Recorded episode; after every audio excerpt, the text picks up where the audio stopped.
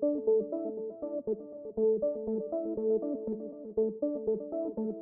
and welcome to the Hacked Off podcast. In today's episode, I've got Greg with me. Greg, for those who didn't see your previous episode, what are you doing these days?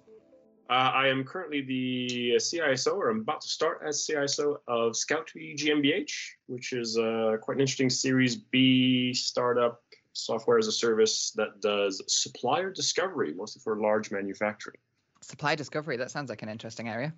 Um, yeah, it's really interesting, actually. It's, uh, hey, we've developed this turbine for nuclear power plants. Could you find us a company somewhere with these criteria that can build that? I was like, oh, sure, we'll do that for you.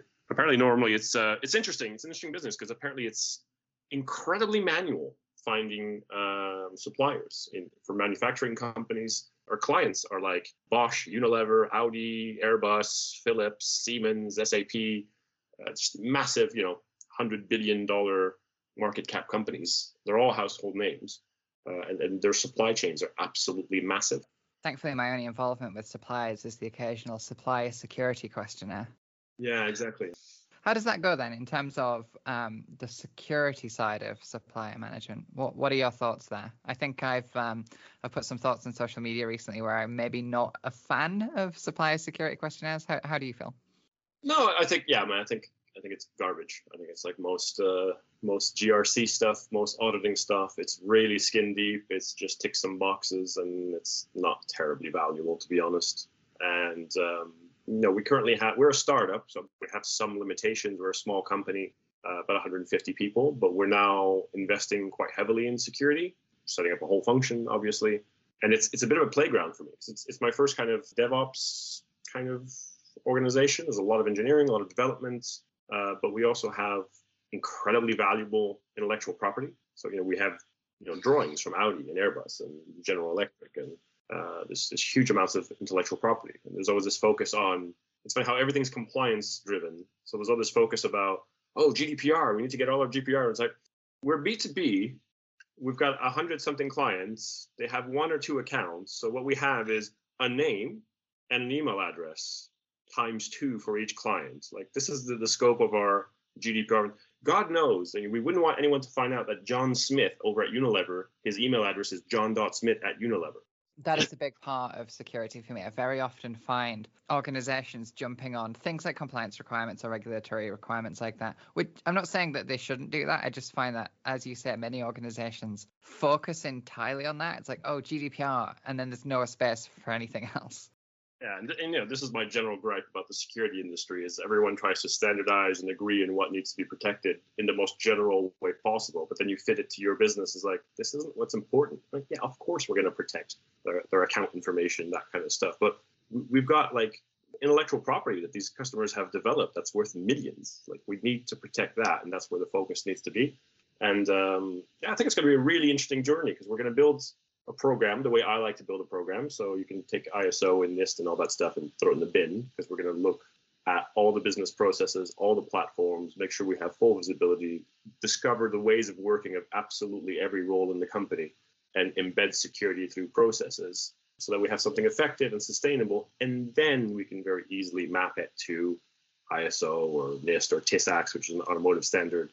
Just tick the box for you know the compliance slash sales reasons in terms of actual security, really focus on the business. Like what what are people doing? And they, again, security is so siloed. Like most people don't really understand what's going on in the business. Like they don't really know that much about what's going on in the IT department, let alone sales, marketing, engineering, all that stuff. As an industry, do you not think we've already solved security? Surely we have all of these compliance standards now. Isn't isn't security just done? Or do you perhaps think maybe we should be rethinking InfoSec? I do think Tell us a little bit about that then. Well, th- thanks for like plugging my book in the cheesiest way possible. So rethinking infosec is what I wrote about like a year, year and a half ago, and it's basically like 250 pages of, of thoughts of uh, bizarrely mostly common sense. So I, I, have I have no college education. You know, I'm I'm a high school dropout. Uh, I started hacking into stuff. Some feds gave me a job, and I kind of went from there. But I was always I've always been more focused on defense than offense even as a teenage hacker 25 years ago, simply because you you dialed up to internet relay chat using your dial-up and you had a public IP address directly on your box. There was no home router, there was no NAT, there was no firewall, there was none of that. So if your box wasn't locked down, you were getting owned the second you you entered that that hacking channel. And yeah, sure enough, once I joined, and after about a minute, this was back when hard drives were noisy. My hard drive started getting very, very noisy, and my file system ate itself because I forgot to harden something. Um, so that was it was always very much about it's very competitive about like who can harden their box best. And while people are going out and hacking stuff for fun at large, they're always taking pot shots at each other. And I think that kind of reinforced my thinking of how do I, you know, I need to secure the system.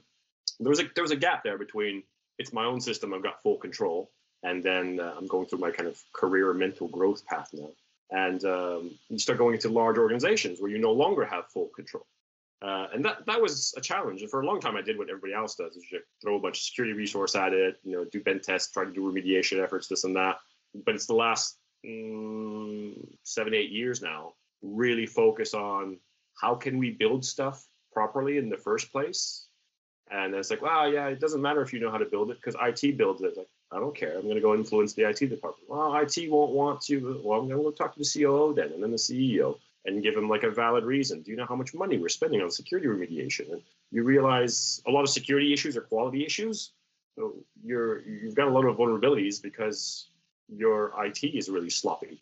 But your IT being really sloppy usually means that it's poorly documented. You've got low agility because you're worried about unknowns. It's slowing down your whole business. Like, what if I streamline and simplify your IT, jack up the quality, make it really consistent? That's going to reduce 98% of my security concerns and it's going to give you a cheaper, nimbler, more agile IT function. All of a sudden, it's like, hey, yeah, that sounds like a good idea.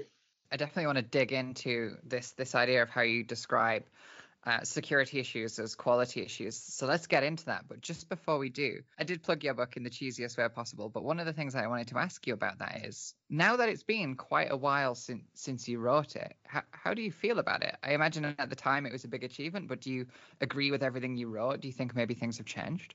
I still and this is this is like every time I do a podcast or record something, I never watch it because I cringe at like what I've done or said or put down and people are, are reading. And I still think it's interesting because I very much think that it's it's very simplistic. Uh, I wrote it when I was at the University of Salford, so it was like absolutely zero resource. So all, all the stuff that most people like the advanced tooling that people play with day in day out in security, we didn't even have any of that so it's, it's very simplistic and i feel like i'm almost embarrassed by it but at the same time it's so often those simple basics that we don't get right. Like people will have you know spend millions on edr and SIEM it's like you, you don't have basic asset management set up. Like you cannot you don't know 10% of your assets. And when i do force myself to reread it usually because someone found a bunch of typos uh, I finally ironed out, and I look at the really big edit like a month ago, I'm actually surprised how yeah it is actually all still relevant. It's not as bad as I thought it was. But yeah, because to me it's it's still we we're trying to fix things so far downstream when like there's more basic things that you can fix and do right that really uh, negate and alleviate the need to do all the stuff that makes up the bulk of the security industry nowadays. So you say security issues are quality issues. Well, what do you mean by that? Well, if your code is crap, you're prob- you're going to have a bunch of bugs, and some of those bugs are going to be security issues. I mean, I, I guarantee if you have security bugs, you have other types of bugs as well. You've got usability bugs. We in security don't hear about them because that's you know the end user's problem. But you know, code quality is code quality. The same thing with systems. You know, if you build them, if you build them properly, they'll be more stable. Building things properly, both from a quality and security um, standpoint, it's, it's kind of like the same the same reasoning behind them. Like you have to, it's almost like threat modeling. Like you have to think, how is this going to work? What's the big picture? What's this going to interact with? What's the performance like?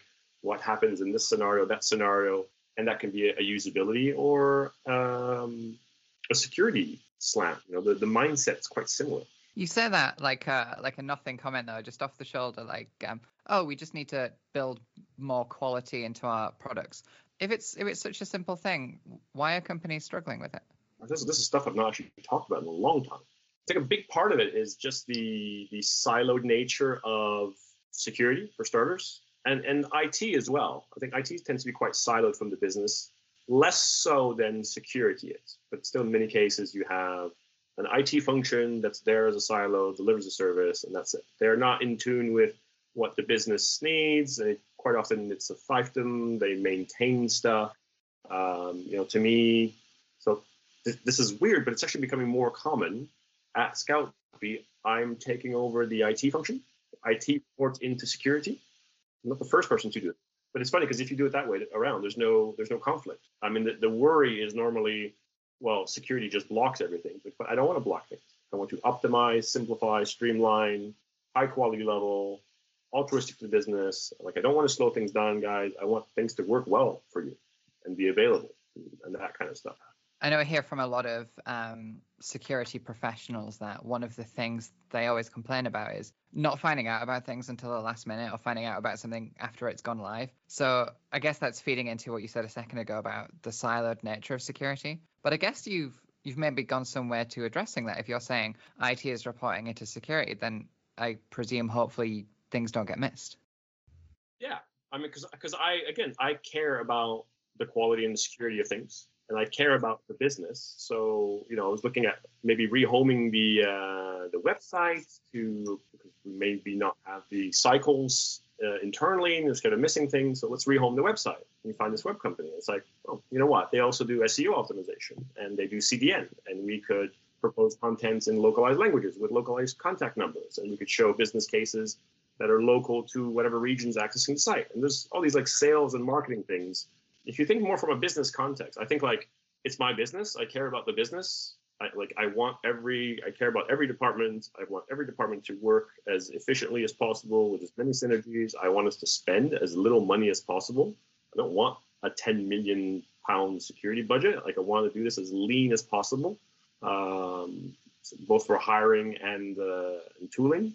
I've already been told by HR like your your salary figures don't don't add up. They're they're too low, and I'm about ten percent under budget from the too low budget.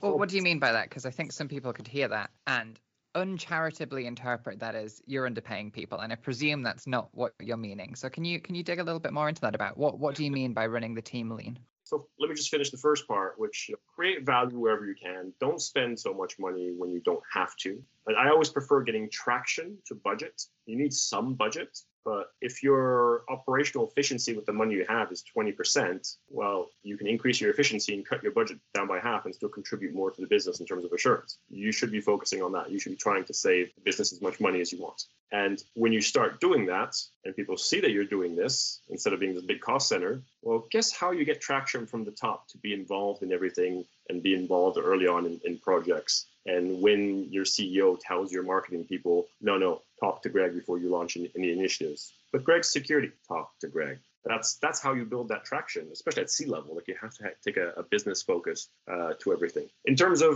um, underpaying, uh, I don't want to say underpaying, but a lot of people like the work culture sucks and job description sucks and HR sucks and everything sucks uh, in info. Hiring managers don't get involved. They rely on HR to write job specs. They have no idea what they're about. The job specs don't actually describe the job. And you know, it's like, oh, we need X X years. Like a year of experience is a completely irrelevant measurement. I so agree. And yeah, I just I I, I agree that years of experience is, is a terrible metric. We see it in, in the pen testing space, definitely, where um, there's a big difference between somebody who's been 100% pen testing for a certain period of time versus somebody where it's been a part of their role. But they both might have on their CV five years experience, and, and it's like you know, you, that's you not that's not useful to me. Public utility company clicking the same button day in day out, 20 years experience, and you got someone like six months who's just been sucking up the internet and knowledge and trying and learning absolutely everything. And the passion and and yeah, yeah. I've, I've learned like I've met like 18 year olds who are like, holy shit, like we've got like 50 year old people in office that don't know half the stuff you know. Uh, so you know, years is totally irrelevant. I posted a job spec this morning for a GRC role, and I said the experience. What, what, did I say? Let me let me pull it up. So I, I, had to close it after one hour. My job posting because I already had way too many applicants, uh, or several good applicants.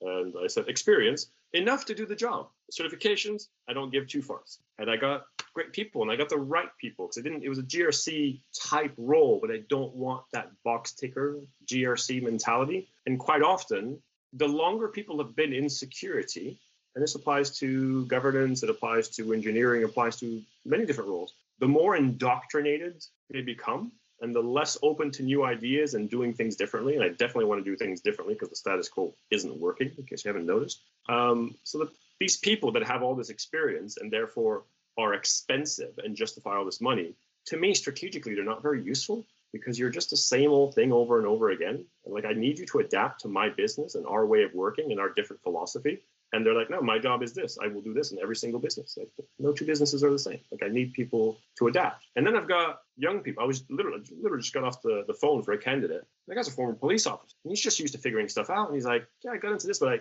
like I hate this tick boxing stuff. Like, it doesn't make sense to me. Like, you really need to, you know, need to you know, community policing. You really need to, you know, get the people on board and this and that. And I was like, that's what I need. That's what I need. But you meet candidates like that, and no one wants them because they don't have five years experience in a bone dry GRC role. They don't tick the box. But someone with like 10 years experience will ask 80K. They can't get a job paying them 30 because they don't have the experience. No one will hire them. And then we moan about the cybersecurity skills Yeah, And I was like, dude, I can give you 65 and I'll hire you tomorrow because I think you're fucking fantastic. And you'll be making 100 two years from now. So am I underpaying him? Technically, but I'm also paying him half as much more as anybody else is willing to give him. So how do you want to slice it? So you think that cybersecurity hiring is pretty broken?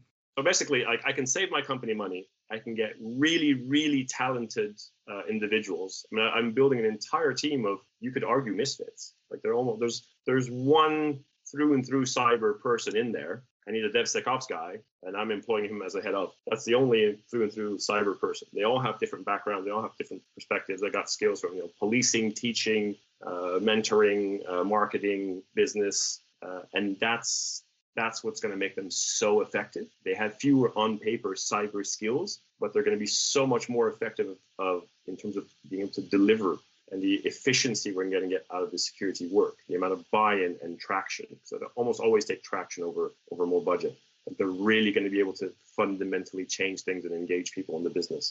And, that's way more important to me because the, the end goal is like I don't want to have this constant churn of detecting issues, trying to remediate issues, you know, vuln scan remediation, vuln scan remediation, pen test remediation. No, I don't I want, don't want to do that. I want, you know, obviously you still do the, the pen testing and the one saying, but only as a validation that I've done stuff right. Like I expect to find nothing. And if I found something, I'm not just fixing that vulnerability. I'm asking why is it there? What what process did we screw up? What cultural change? What education do we need? Like I want to address it way further upstream. Because then I will fix that issue and I'll probably fix a hundred others that I'm, I'm, not even aware of. So yeah, shift shift everything left. What what do you mean by that? You say upstream and then you say shift everything left. I've always used upstream, but apparently the market term is shift left. So what, what do you mean by that? What do you mean by um, shift it left? I mean upstream. I mean closer to the source. So what about people who are at the lower end of cybersecurity then, either breaking in or they're, they're in the industry, they've been here a couple of years. If they want to make sure that they work for an organization like yours, where security is important and security is managed properly, as opposed to just a box ticking exercise, how do they make sure when they're going through hiring they find the right company? I don't think there's enough of those companies for everyone. In fact, there's there's very few, which is which is the bad news. And chances are, like, it, it's quite sad, really, because I think a lot of the people that have the right character traits and the right drive and motivation and critical thinking and out of the box thinking abilities tend to be overlooked. And in fact, they're actively discriminated against because they don't tick the box, which makes them an absolute bargain for, for people like me, which is great. Um, so that's quite difficult. Uh, and the HR process really chews people up. I mean, you're basically an ATS filter, and but I can't get through an ATS filter. I'm a high school dropout. I have zero certifications, but I got a job as a CISO, and I haven't even showed them my resume. It's a shame because I paid 20 quid, 20 quid to get it done. And and all of that is because of I think reputation and networking definitely. I mean that's the system is so broken. The only short-term answer i can i can give is network. Even that takes time to build up but you can in one or two years you can get a really good network. And i think the perfect example is like jj davies who is basically a junior analyst. He's only been in the industry for a couple of years but so many people at the kind of bottom end of the pyramid just starting out so many people relate to what he's doing that i mean i've got 16 17,000 followers on linkedin. And i remember looking at him like a year ago and he had like three. But his posts were still getting two, three, four times the amount of interaction than my post. Huge. And now he's got, I think, more followers than I do. So he's got like 10 times more interaction than I do, even with a similar because people really, really relate to that kind of just trying to break in. It's like, why, why is it so hard? Like we're all moaning about the skills gap and we can't find people. I really don't find it difficult to find people. And a lot of people say it's because they're looking for the unicorns, like they want all these years of experience and certifications and this and that. But I actually think those, even if you did find someone that ticked all those boxes, I think most of them would actually be really bad candidates. Chances are, like someone doesn't tick half the boxes, have a different background, a different perspective, and is just really keen, probably a better candidate. Maybe not on day one, but three months in, they will. So you, you talked about solving this problem from a hiring point of view, but when you get this team together, you know you've you've made all of these hires, you get the team in. How do you grow them? How do you how do you build those skills? How do you build them into these professionals?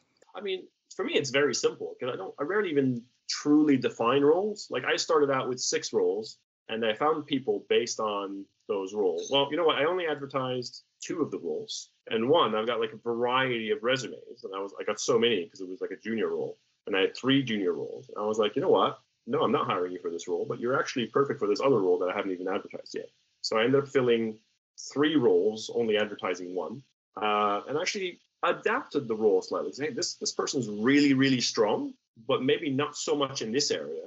But I can expand this other role to fill that in. So I can I can tune. You know, it's more about the person, how much they can deliver. Like focus on what's their value as a person, and craft the role around it, and that will that will change over time, uh, depending on you know business priorities and where we're going, the direction we're going, but also their personal interests. Like, hey, I'm more interested in doing SecOps, or I want to do development, or I want to do this, I want to do that. It's like, all right, we'll, we'll slow do slowly move you into that. Like, I've got a guy now who's the DevSecOps, but he wants to become a CISO. He wants to become a head of and then a CISO. I was like, well, I've got a lot of short-term DevSecOps requirements, but after that, I can definitely move you into that kind of function and mentor you through it. So it's it's all fluid. So to me, it's all about, and I guess that's that's most of all the mentality I look for. It's like, what's what's the freaking problem that we're facing today? What do we need? What skills do we have, and who can help in what way? We'll figure it out. It's interesting to hear about when, when you said adapting the role to the candidate, um, because that that is something that that Secarma does, and that's something that you know our first conversation with the candidate is focused around what what are you looking for? What is the role that you're looking for? Because of course we want to find out if the person is going to be a good fit. But secondarily exactly as you say what what we have you know penciled in for what we need right now we, we could adapt that. If we're hiring two three different people we could oh this person really has this interest or this skill we can we can change those things and the number of times that we've talked about cybersecurity hiring practices on this podcast and i don't think anybody else has pointed out adapt the role to the candidate or adapt the role to the person that you're speaking to do you know Robin Bylenga? mm-hmm. I really, really love what she's doing with human factors. And I didn't have an awareness person in my program. I actually merged two roles together just to be able to create something. And I really want to give her a job because I think, especially in terms of, you know, we're a very young company. We have uh, a lot of very young developers. They haven't had the training uh, and experience from previous employers. Uh, and they've been operating, you know, the company's been around for a few years. They've been operating without that kind of uh, leadership and mentoring for some time. So they've maybe developed some bad habits, or uh, not necessarily bad habits, but they don't necessarily know what good looks like. So there's there's more like psychological convincing to do. And she's also I love, you know, she used to work for Southwest. Southwest Airlines has one of the best business cultures in the world. It's amazing. It's always used as an example. So that's something she can bring to the table. She used to be a small business uh, business owner, relatively large business, uh, you know, good size SME. So she's got a lot of business experience. She can speak to the business. Like there's all these extra things that are, are really valuable. And they're completely, I mean, completely outside the initial role. Uh, but it's like, well, this this person can bring business value. Well, why don't I create something for you know? It's it's it's the goose that lays the, the golden egg. Like I'm not not gonna take it because I don't need eggs right now. I was like, yeah, let's, let's sell some eggs.